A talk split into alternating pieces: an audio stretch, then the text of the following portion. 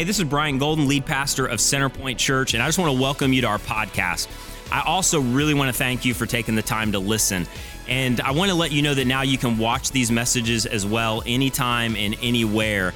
And the easiest way to do that is on the Centerpoint Church app. In addition to that, the Centerpoint app is also the easiest way to stay connected with what's happening at Centerpoint. So go to your favorite app store, search Centerpoint Church Florida, and you'll find it right there. Most importantly, I really want to say if you're a longtime follower of Jesus, or maybe you're just investigating who Jesus is, I really hope this message encourages you to take your next step in your journey of faith or in your journey of investigating faith. Thanks again for listening.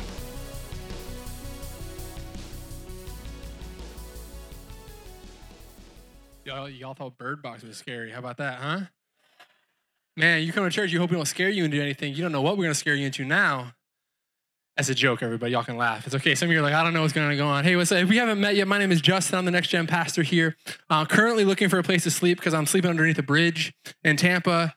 Uh, someone said I look more like a trucker or a lost Robertson brother this is what I got. This is what's so cool, and this is the truth. And we'll we'll get into some more important things later. But I just want to tell you guys, kind of give you an idea of what kind of church this is. If you're here for the first time, you're trying to find uh, find a place to be. Which uh, let me just say real quick, and we say this sometimes, but also legitimately. If there's a seat next to you, could you slide in real quick? Like everybody, like I'm gonna start calling people out. Slide into the middle because we got some people looking for seats still. And one way, keep going, keep going. Don't be shy of anybody. Get nice and tight into the middle. One way we can show love to other people is giving them the end seat Uh, because we got people still coming in, which y'all want to celebrate a full house today?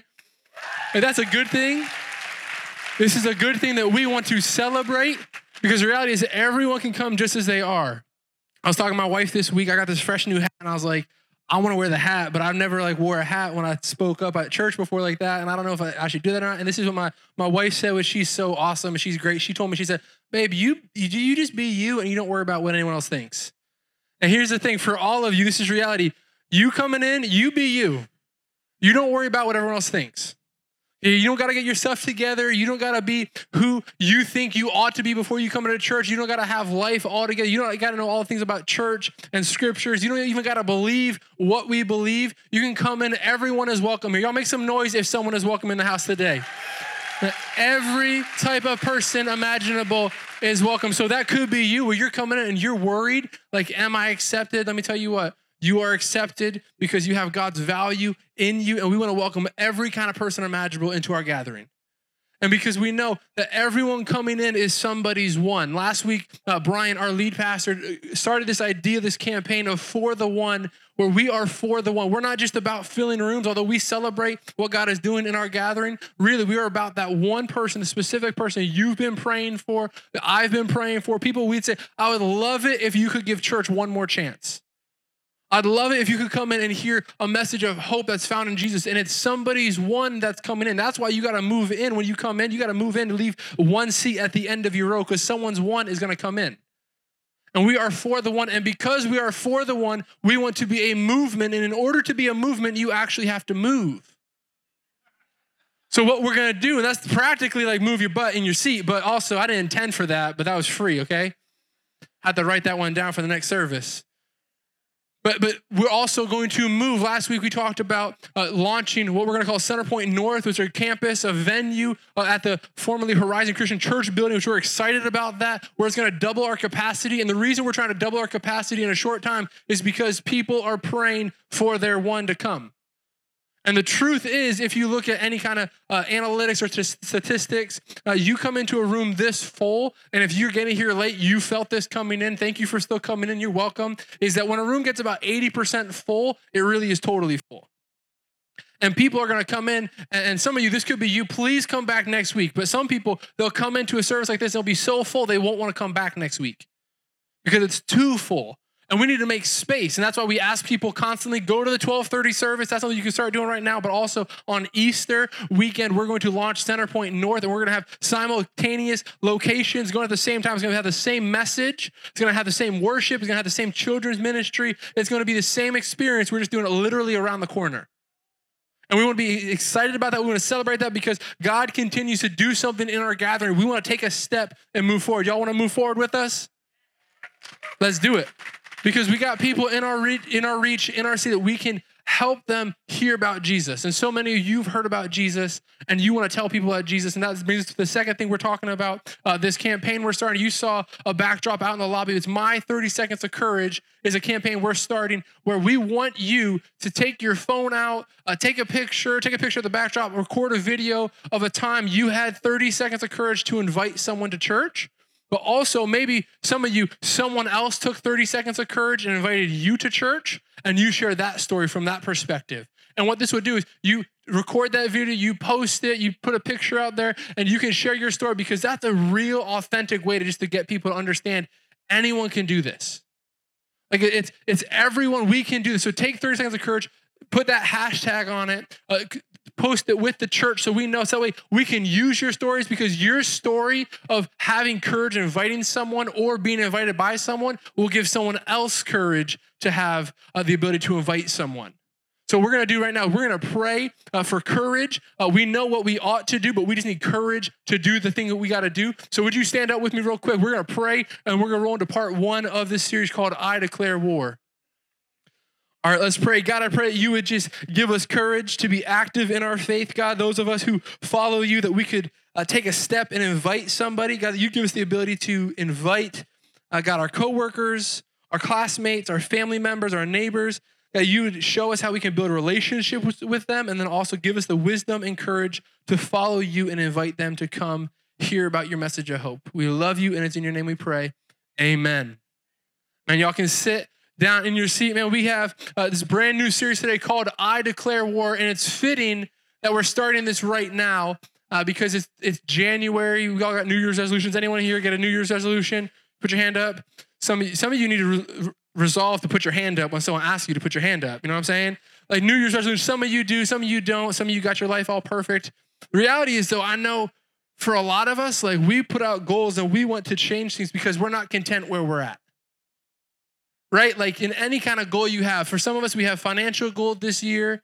For some of us, we have uh, physical goals. We want to like shrink our waistline. We got that keto diet. Don't worry that's gonna make you sick in a couple weeks, but get that diet. Eat your cheese, all you want. Right? For a lot of us, like we're doing all sorts of things at the beginning of the year because we're like we want a fresh start. We want to do something. But what happens is, uh, for most of us, myself included, is we try to restrict ourselves from the outside to the inside, and it doesn't work. Like we try to hold ourselves to a standard out externally without ever trying to change who we really are. And when we call uh, I declare war is we're saying we want to wage war against what's on the inside because the inside that matters. And for some of us, war sounds like such a strong word, right? Like war, like declaring war on something, on a country. Like it's not like, hey, we're like kind of friends and we're gonna have war right? Like it is it is a all-out attack. It is serious. And some of us you're not confrontational and you're like i just can't we all just be happy? And like why do we got to declare war? But the truth is if your life looks anything like mine it, it looks more like a battleground than a playground. Right? And you've seen this. And even scriptures would tell us about this. And even if you say well i don't really believe in the scriptures that's okay. If you think about your life you'll probably see this is true of you. We primarily scripture teaches we have three battles we're fighting the first is that we battle our enemy. His name is Satan. Now, this isn't like a red dude with horns and a tail and a pitchfork. Like, that's not, you know, don't think cartoon Satan. If you read the scriptures, you'll see Satan is an incredibly powerful angel that God created that rebelled against God. And instead of rejoicing and looking to God as God, he said, I want to be God, and has tried to make a rebellion against God.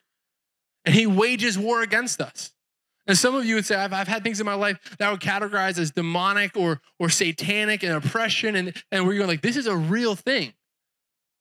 So our first enemy is Satan. The second enemy that we battle against is we battle the world.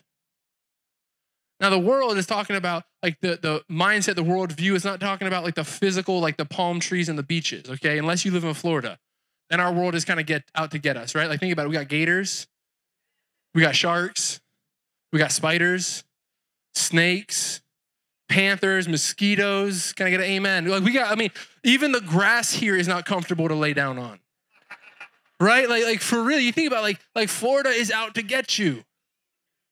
But with scripture, when it calls the world, what that is talking about is it's it's a mindset against a, a certain way of living. Primarily, if you aim to live the life God's called you to live, you'll probably encounter some opposition. Some of you have seen this. You're at work or at school or on your team and you try to do something good, you try to do something caring, something that should be a good thing, and someone's pushing back against that. And you're like, I don't know why this is such a big deal. This should be a good thing. I'm trying to do a good thing. I'm trying to love people, and someone's against it. Well, that would be like a hostile worldview against the things that God would have us to do. But the last and honestly the most powerful for most of us, the battle we fight is a battle within ourselves. Right? Like, like the things you tell yourself, the things you think of yourself, the, the way you interact internally, because this is reality. You talk to you more than anyone else talks to you. I talk to me more than anyone else talks to me.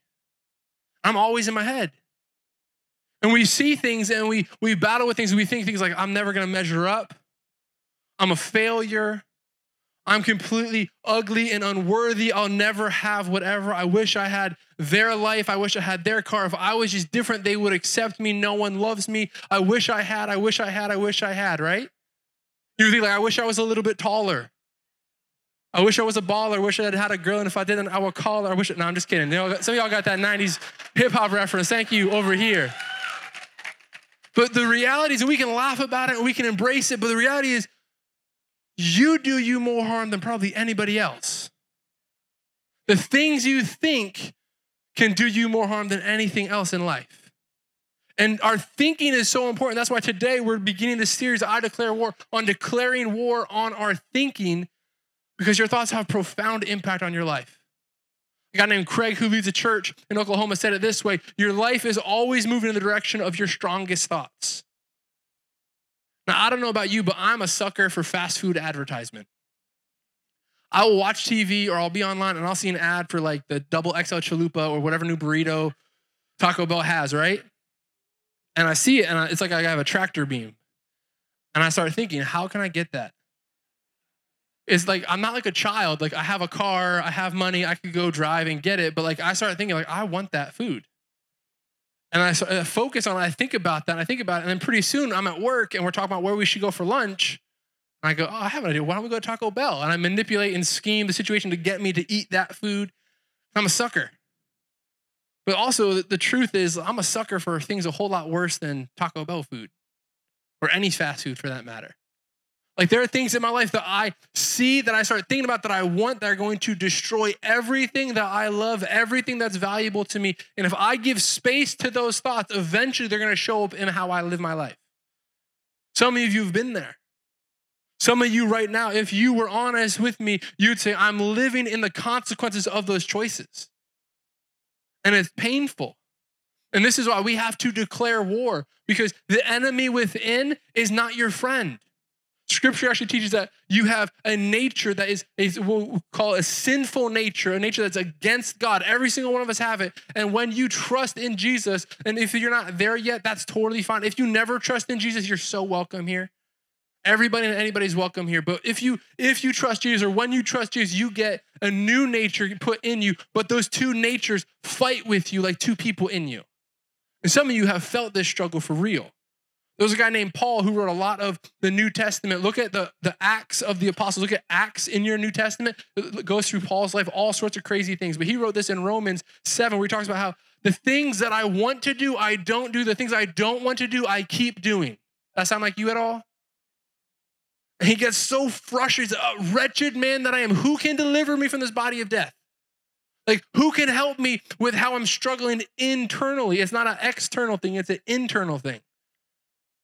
So Paul was struggling with this, and God used Paul to write scriptures that would shape all sorts of Christianity. And I think if Paul struggled with it and we struggle with it, I think the solution is the same. The solution is Jesus. It's always Jesus. So this is what Paul wrote, because uh, we're going to look at some scripture because scripture has some power to it. You should pull out your phone or your Bible or see up on the screen so you can look at this. But Paul wrote this letter to a church in Corinth and he said this to them because so often we can get so defeated with our thinking, we can feel hopeless, we can feel like victims of ourselves. And this is what Paul said in Second Corinthians chapter 10. You all with me today? All right, you're doing okay. We still got some time to get ready. Here we go. This is what it says For though we live in the world, we do not wage war as the world does. The weapons we fight with are not the weapons of the world. On the contrary, they have divine power. You all say power We have divine power that makes our weapons different than the enemy's weapons. They have power to demolish strongholds. We demolish arguments. And this is where it gets into our thinking. Check this out. We demolish arguments and every pretension that sets itself up against the knowledge of God. And we take captive how many thoughts? Every thought to make it obedient to Christ. What I love about this passage is that Paul is showing us we can have control of our thoughts. For a lot of us, that's a place where we've felt hopeless. Like, I just can't change what I think. I can't change what I do. I can't change who I am. And my mind is a battlefield and I can't have any control over this. It's just difficult for me. And I gotta tell you, if you're struggling through that, I wanna hear you. I wanna tell you that we will help you. No matter what it is, we will help you. The reality is, we have power to help you. What scripture teaches is when you step towards Jesus, when you turn and trust Jesus and stop relying on yourself, he gives you his person, but he also gives you his power. And when he gives you his power, you can do stuff. You can take every thought captive, not on your own power, but on his power. So you need to rest in his power. I heard a guy, Levi, he said it this, which I think is so important for us to not have a victim mentality with our thinking. He said, You don't have to think about everything you feel, but you will feel everything you choose to think about. Now, some of you have thoughts that come into your head that feel like it totally captivates your thinking. Can I tell you the truth? I've had those this week, I've had those this morning, and I got to take those thoughts captive because if I think about them, I'm going to feel them eventually. And this is also true on the other side. If you choose to think about positive things, barring some disorder that you may have, which are legitimate, you will be a different person. I've seen this true in my life. I have negative feelings or thoughts towards a person. I begin to pray, talk to Jesus, like, Jesus, I'm being a jerk towards this person. I don't like them. I need to change how my heart interacts with them. I need to change what I view of them. I start thinking about them in a positive way. I treat them completely different. And for all of us, we can have control of our thinking, but we need a battle plan, right? If we're going to declare war, that's serious business. And that means we need to have a plan for how we can declare war and wage this fight on our thinking with ourselves. Paul wrote this letter to a church in uh, Philippians or Philippi. It's called Philippians. And when you see passages of scripture where there are letters written, you can think, you can logically deduce that they have an area that they had a problem that he's addressing. So he wrote this letter to the Philippians, and this is what he says in Philippians 4. It says, Rejoice in the Lord always. I will say it again, rejoice. Let your gentleness be evident to all. The Lord is near. Jesus is watching. Be gentle. Verse 6 Do not be anxious about anything, but in every situation. How many situations?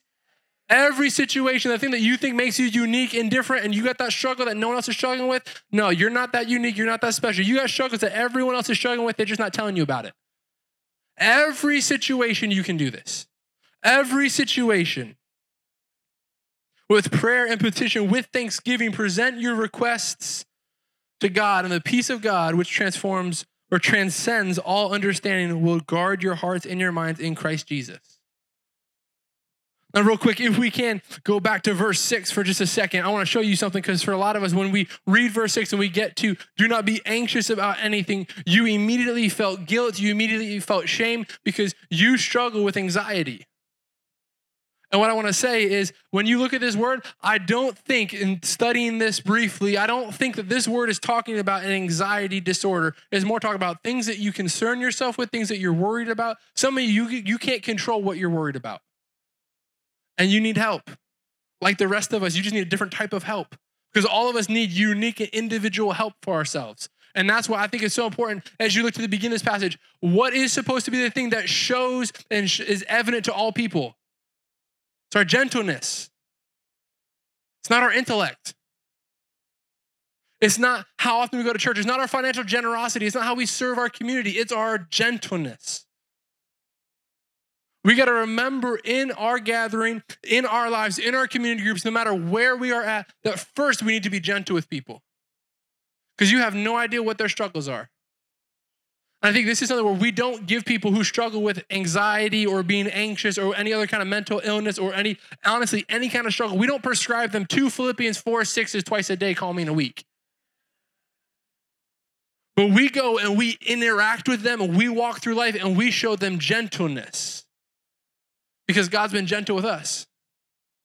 God has given us his love. God has given us his care. God has given us his peace and his power. And because of those things, because I have those things, I'm able to be gentle with people. Because all of us, let's be real, we all need help, don't we? If you're struggling with something, would you make some noise right now? Let people know they're not alone. Like you're struggling with something. You're working through something, it's hard for you. You feel like you're alone. You are not alone. All of us need help. That's why we have a counseling ministry. We have David, who's our care, our counseling pastor who counsels people. He literally said this week in our staff meeting, he said, honestly, we need more people to counsel. Because we have people coming in with counseling backgrounds. We're getting an intern coming in. He's counseling people. He said, We can counsel far more people than we're counseling. We need more people to counsel. And our counseling is free here at the church. Just this last service, a lady came out. She said, How do I get connected to counseling? It's just every single one of us, we all need help. But also for some of us, you got to hear this you need to be the helper. For some of you, you've walked through things in life that have shaped you, informed you, and impacted you, and you've walked through them and you have a degree of healing through that, and now it's your turn to help somebody. This is why next week we're going to have group leader training for our community groups because they change people's lives. Community group leaders are incredible people just like you who take time out of their schedule and allow people to come into their house and open up their lives to people and build relationships to help people. And if you've been thinking about maybe, I don't know if I'm qualified to do that, I don't know if I should, come talk to us. You probably are. I don't know everything about the Bible. That's okay. You don't got to know everything about the Bible. I'm not sure about this. I'm not sure about that. Hey, that's okay. We will help you. We will coach you through stuff. Can you love people? Can you help people learn about Jesus and can you help people make a difference in their community? If you can do those three things, you need to be a group leader. And some of you, you need to be a group leader because people in our gathering need help. We could go through all the statistics and all the information. We could have people, honestly, we could call people up on stage and say, hey, you've been trying to get into a group forever, but no groups are available to you. Why don't we start some more groups? But I don't want to manipulate you into it. I want you to take a step and say, I want to do this because I want to help people. A lot of us, like, we need to help people. And if for order for us to declare uh, war on our thinking, there's two areas we got to declare war on struggles. First, we got to declare war on what we think about our own struggles, but we also got to declare war on what we think about other people who struggle. Because if I think I got my life together and you're so messed up, I'm not going to be gentle to you. If I think your struggle is so much worse than my struggle, I'm not going to be loving to you. I'm not going to be gracious. I'm not going to be like Jesus to you because I think I'm superior to you. But when I think about my struggle, I say, man, I'm broken. I need help. And you're broken and you need help and you're broken and you need help. We all need help. We can walk through life together and grow and change together. Is that the kind of community you want to be a part of? That's the kind of community I want to be a part of. We are broken people seeking a Savior who can fix us and not fix everything. But in the end, He will fix everything. Now, some of you, you've been in church and you've heard a talk like this about changing your thinking and changing your mind, and you're like, yeah, but like, just read my Bible. Ah, it's not good enough for me. I don't know about that. Here's the deal. Let's, let's talk about a little bit of science of changing your, your brain, okay? Like your neuroplasticity. Fancy word, right? That's a $5 word. I got another one. Just wait. So, so, some scientists did some research over medical students in Germany where they took pictures of their brain, like the actual physical picture of their brain, three months before their final med school exam. And then they took pictures of their brain right after their medical exam, final exam, right? Real stressful three months. And they found in these medical students that the area of their brain that worked on memory retention and learning was noticeably different. Your brain can change.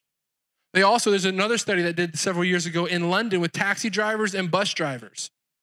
Right? Think about the two jobs are very different. Bus driver, you drive, you stop, people get off, people get on. You drive, you stop, people get off, people get on. Taxi driver, you got to figure out all sorts of pathways and figure out the way you get there, right? So they saw an area of the brain called the hippocampus. That's the other big word I got for you today. The hippocampus is an area of your brain that works through solving problems quickly and efficiently. And they saw of taxi drivers, that part of their brain was more active and larger than bus drivers. Because a bus driver, I don't got to solve problems.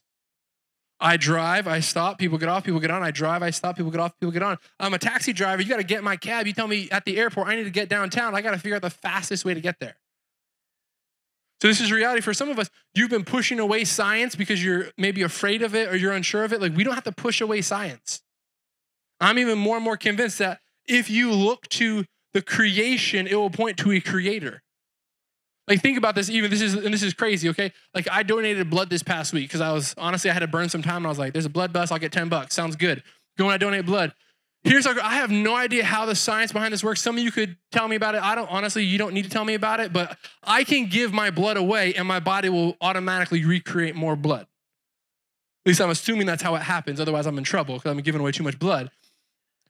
But that's incredible. Like that is spectacular. And when I look at even, even that part, that small part of how I've been created, I look to a creator. I say, something intelligent had to make this. And this is not a slap, this is not to be derogatory, but I don't look and say, well, it just all happened in a big bang. I think that is less logical and reasonable to believe in a big bang than to believe in an intelligent design.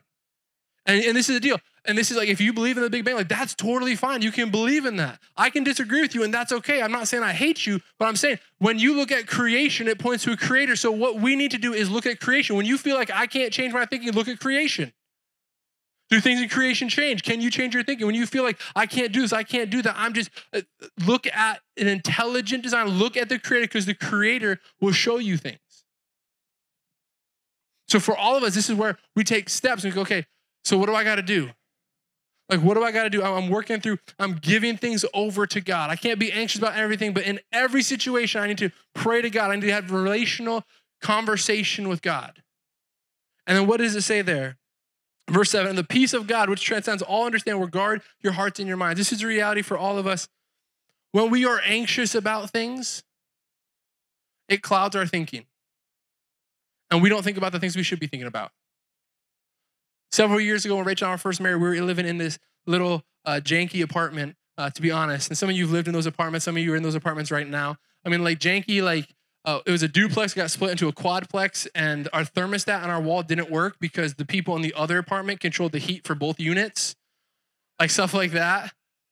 Uh, or like the cops coming several times, knocking on the door. Hey, have you seen this guy? Does he live here? I think he lives in the back door, but like, is everything okay? Yeah, everything's fine. Okay, I respect police officers, but that dude lied to me. If you're looking for some dude, if you're a cop in here, you know. If you're looking for some dude with a printout, like you're not looking to invite him to your birthday party. Like you're trying to get him. But on this little apartment that we had, and we were so happy to have, we were super excited as our first place. We had on-street parking, and our neighbor across the street had several cars. And during the winter, he'd bring back uh, his uh, work truck, a big truck, takes up the, literally they took up the whole side of the street. And that's the only place we could park. I got so frustrated about it. I'd get so mad about it. And and because it'd be stuff like my wife Rachel, if y'all know Rachel, she's about this big and 100 pounds, and she'd get home from work like 10 o'clock at night, have to park around the block and walk back, and like, dude, like I'm just getting frustrated about this whole the family, and you know, and literally I would get so anxious about it. We'd leave our community group, we'd leave after dinner, we'd be shopping, we'd coming home, and when we get in the car, and some of you, this is where you live, I would physically have a reaction to the anxiety I was feeling. My heart began racing. I was like, oh, I was just stressing out uh, about a parking spot. And we got good legs, we could walk. Like, like it wasn't a big deal, but here's the reality. I was so focused on the anxiety that I felt about the parking spot, I was not focused on how I could love my neighbor. To be honest, I didn't care about my neighbor at all because I was caring about myself. And this is where, again, I want to be so, so clear. I'm not talking about disorders that you have. I'm not talking about people who struggle with anxiety. I'm talking about when you are anxious in situations. If you struggle with mental illness or physical illness, whatever it is, we want to be a safe and welcoming place where you can receive help. Everybody is welcome here. We have counseling. We have people to talk with you, to walk through whatever struggle you have. I'm not condemning you at all. I'm showing you from my life when I was anxious about a parking spot, I didn't care at all about my neighbor. I wasn't focused on how I could show that dude love. I wasn't focused on how I could think about a way I could build a relationship with him to build into his life, to be able to invite him over for dinner where we could talk and we could interact. Do you know what I did about it? I parked my car in the yard. I never dealt with it. I'll park my car up in the yard and we're just moving. It won't be a big deal. I'm not like super proud of that. That's just what I did. And for a lot of us, this is where we got to remember God is telling us when we give us our, when we give him our pain, he will give us his peace. It says it right there in scripture. You can take it to the bank because Jesus said it that when you give all those things to God, when you go to him with your anxiety, he will give you his peace. I believe if you look through scripture, uh, you see the very beginning, some of you, this is why you need to read your Bible so you can learn about these things, not as like a begrudging way to I gotta I gotta learn this, but just so you can understand these things. You look back at creation in Genesis 1, God creates everything at the beginning of scripture, and he says everything is good. He creates humanity and says, You are very good. They had an incredible relationship, it was a utopian society, it was incredible. God and his creation, everything was going good. There was no death, there was no disease, there was no dysfunction. Even ladies, listen to this. There was no pain, even in childbirth, there'd be no pain. Some of y'all are like, come on, why'd they mess that up? But, but here's the deal when humanity rebelled against God, instead of looking to God, and this passage says, rejoice in the Lord, instead of rejoicing in who God is as a creator, they began to rejoice in themselves and said, I can be like God, I can be God, I don't need God. And when they rebelled against God, who is everything that is good, when you walk away, everything that is good, the only place you have to go is to everything that's bad. And our humanity has been fractured ever since. Fractured emotionally, intellectually, psychologically, physically. Like we are a fractured world. And I think because of that, and this is just, just my thought, there are pains that we will never heal from. There are pains that you have experienced, that I have experienced, pains of death, of disease, of dysfunction, we will never heal from because we were never created to carry those in the first place. Because when God created us, He said, You won't have any of that. And we walked right away from Him and right to it. And those things of death and disease and dysfunction are representatives of hell here on earth now. And Jesus, through his power, this is what we saw from the first passage we looked at. You get power. Jesus said, My power is that hell will not have authority in the end. And we as believers can say, If hell doesn't have authority in the end, I'm not going to give hell the authority today.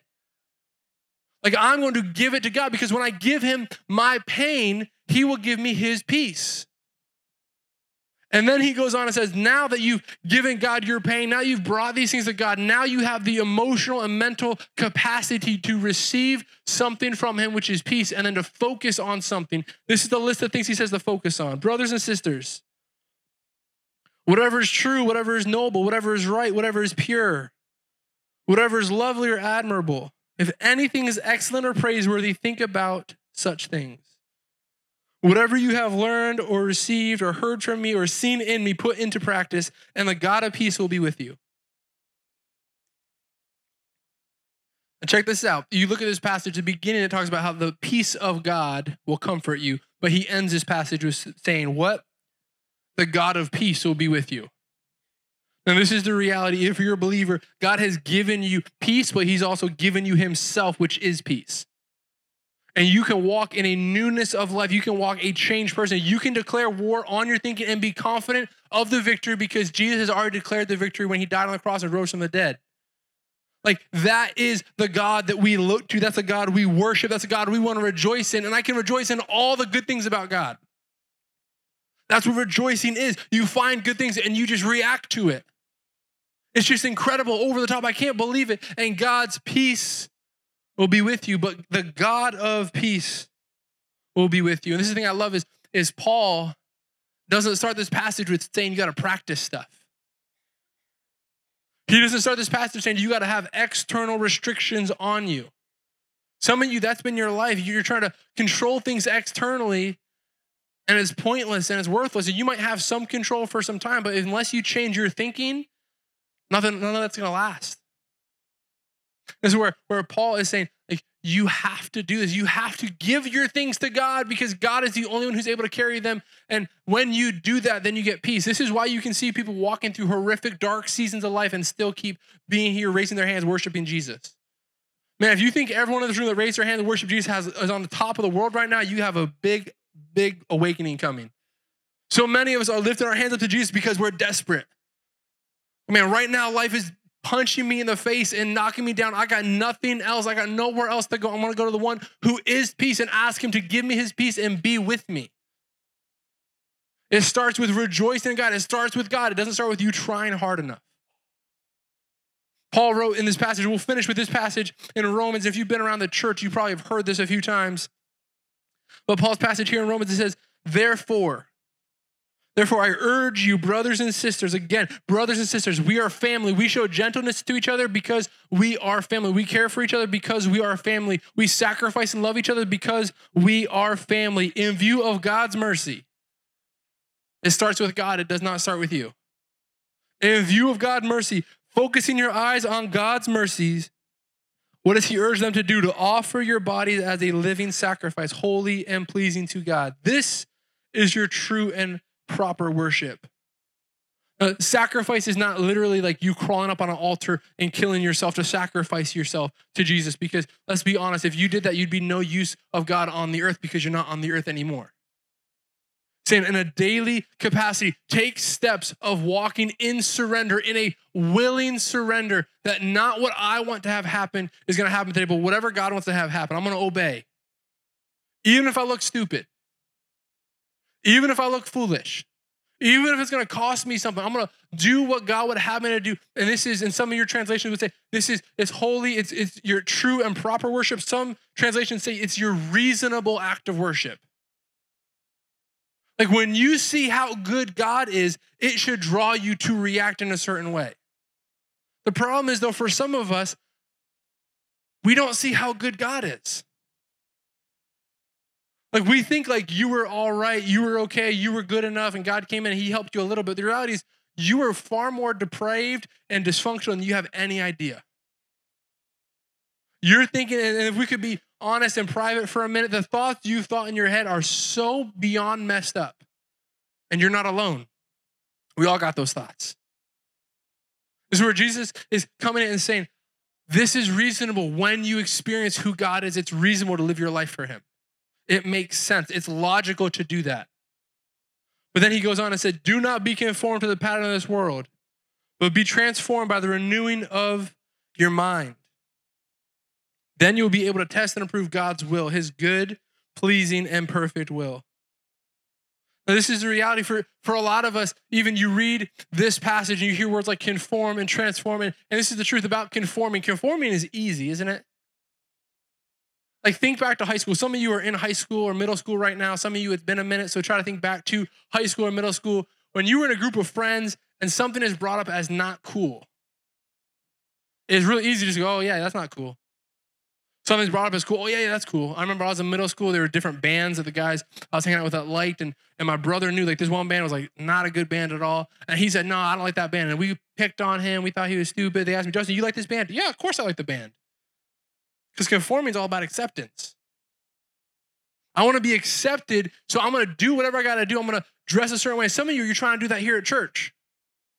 You start changing how you dress to reflect the people around you, or you start doing Christian cuss words, right? You say shoot, you say fudge, you say son of a biscuit, right? Like, like you, you embrace the culture you're part because you want to be accepted. But the reality is, Paul doesn't tell us to conform to Jesus in this passage. He tells us to be transformed. The reality is because you've already been accepted by God.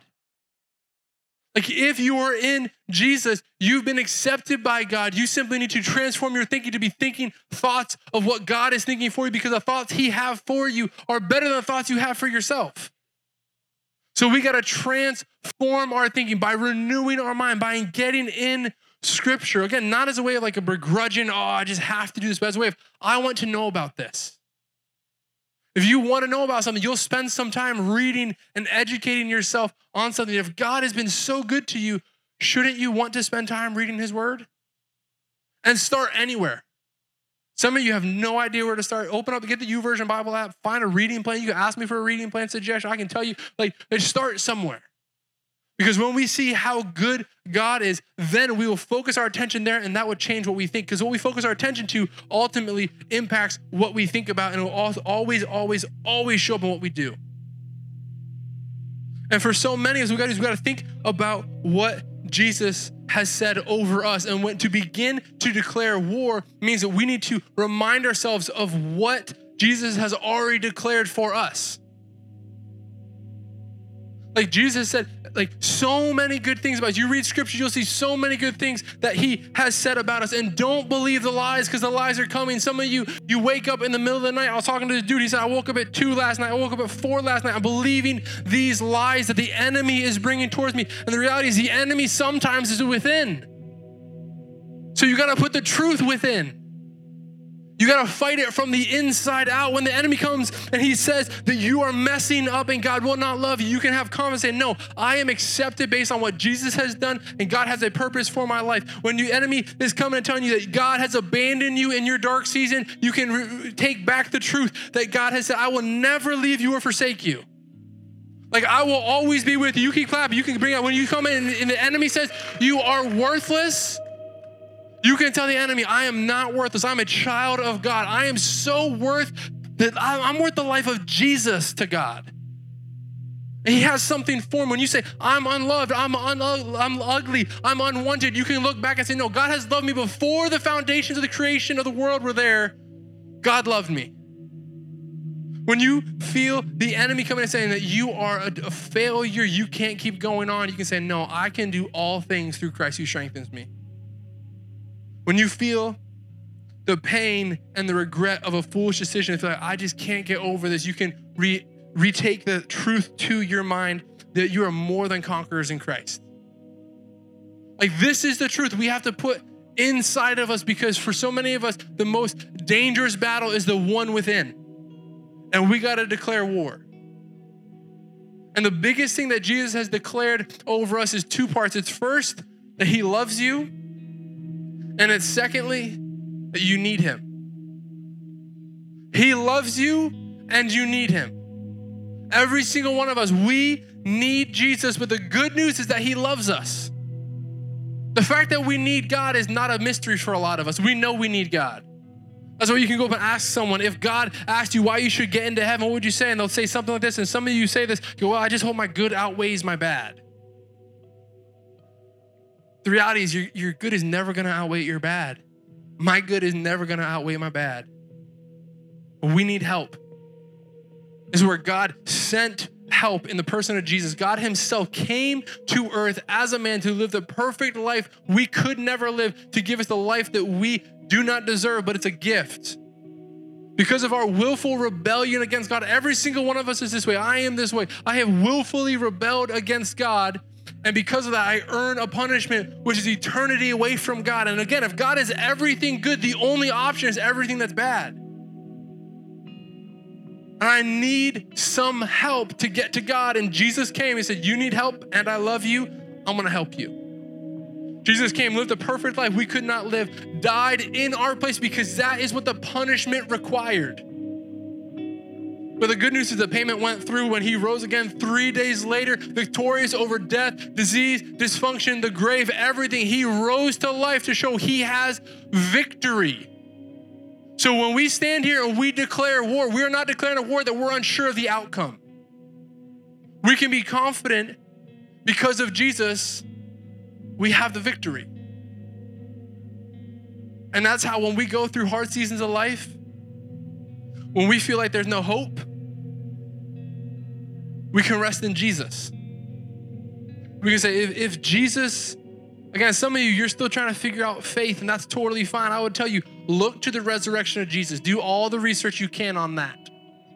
Because if that is true, then it is reasonable and logical to trust other things in Scripture. If Jesus came back to life, then He is the only one that has the power to give us new life. And He gives us the power to declare war and victory over the enemies without, and most importantly, the enemy within. What I want to do in just a second, I want to ask you if you are struggling and if you could use prayer. I want to pray for you, but also want to talk to you uh, if you're here and you're saying, I don't know if I have faith in Jesus. I don't know if I've, like, what does that even mean? And I want to just want to talk about it real quick. This is the way we put it for our CC kids. I figure if our elementary kids can hang with this, you all can hang with this too. We put break it down real simple. Almost every week we reiterate this to them because truth is something you have to constantly remind yourself of. The lies will come no matter what, but truth needs to be something we remind ourselves of. You say ABC, you admit. You admit you need God. For a lot of us, you'd say, Yeah, I do need help. If I'm trying to measure up to be good enough for God, I need help. You admit I need God. You admit admit you're not good enough, which honestly is hard for me. I hate not measuring up. It's one of those lies that will come into my mind where I say, I'm not measuring up. That means that I'm not as worth or worthy. And, and I got to reiterate the truth of my life. Like, Justin, I will never measure up. Jesus did. I'm going to rest on him. So I admit that. But then I believe, I believe that Jesus died, that Jesus died in my place. That Jesus took my punishment on himself to give me his life. I believe that. And the last thing is you choose, you just choose to trust Jesus. You choose to stop relying on yourself because you're broken. I'm broken. I'm going to rely on Jesus, not myself. And you just walk in what scripture would call newness of life. But for some of you, you want the newness of life. You want a new life because you recognize the one you got is broken. Can I tell you the truth? When you choose Jesus, it does not mean all your problems go away, but it means you have power through the problems. You can choose Jesus today. It's a gift. You can't earn a gift. God wants to give us a gift, God wants to give us Himself.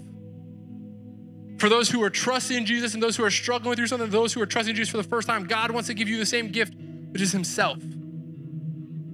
Would you all bow your heads and we'll pray? We'll wrap things up today. And for some of you, uh, this is where I just want to give you some privacy because you're doing some some work uh, with Jesus. You've been thinking about this the whole time. I said you talk to you more than anyone else, and that's true. This whole time you've been talking with yourself. You've been trying to figure out: Do you measure up?